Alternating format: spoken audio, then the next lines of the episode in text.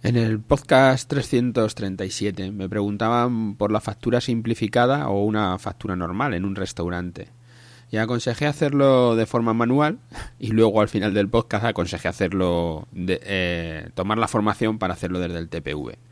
Me escriben para decirme que es contradictorio. Bueno, yo creo que no y lo explico.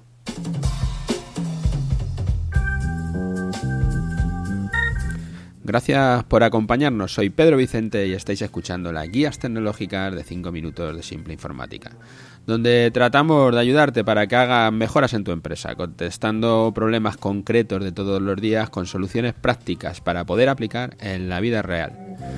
Primero contar que, ha habido una semana que me salté el podcast, que no lo expliqué en esta pasada, en, el podcast de la semana pasada, porque, bueno, veis que sigo, ¿no? Que tengo un catarro que me dura, que enlazo unos con otros, que los cogen los niños en el cole o en la guardería y a mí me los pasan directamente. Y la semana que no hice el podcast es que no tenía la voz, no podía hablar, así que me fue imposible. No lo expliqué en esta pasada y lo, lo explico ahora.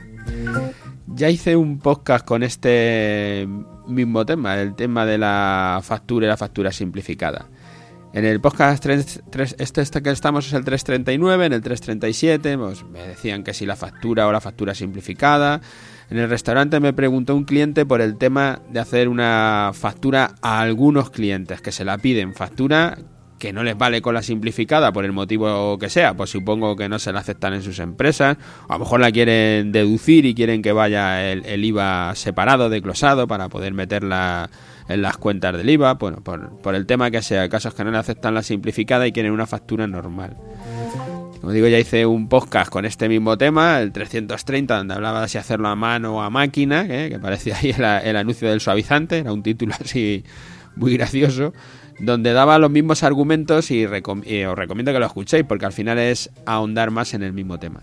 En el caso este de las facturas, el cliente me decía que solo emitía como mucho 10 facturas al año y si, lo, y si lo podía hacer desde el ordenador. Lo primero recomendarle que compre un blog de facturas, que aprenda a emitir las facturas a mano en el blog de facturas. Así entenderá qué es emitir una factura. La única complejidad, la única complejidad será entender la emisión de la factura.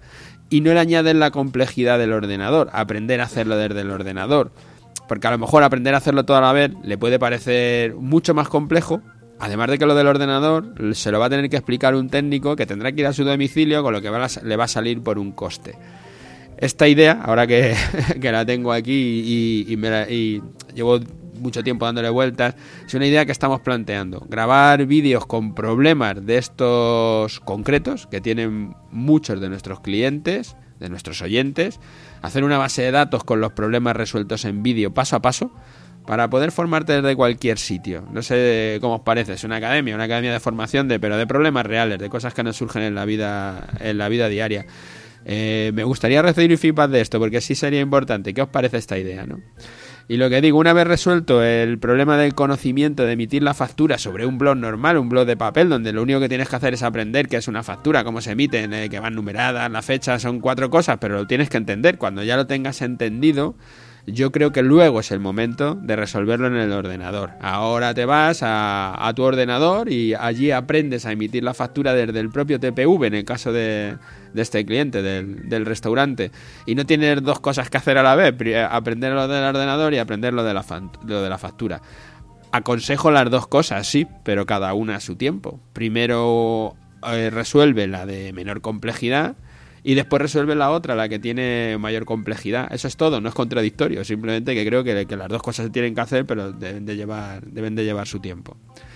Eh, gracias a todos los que nos escucháis eh, por estar ahí a diario. Gracias a, los que pasáis por las plataformas iTunes, Ivo, la, vuestro podcatcher habitual donde estéis y dejáis esas valoraciones, esos me gustas, porque eso nos hace crecer, nos hace llegar más lejos y nos hace que más gente nos escucha.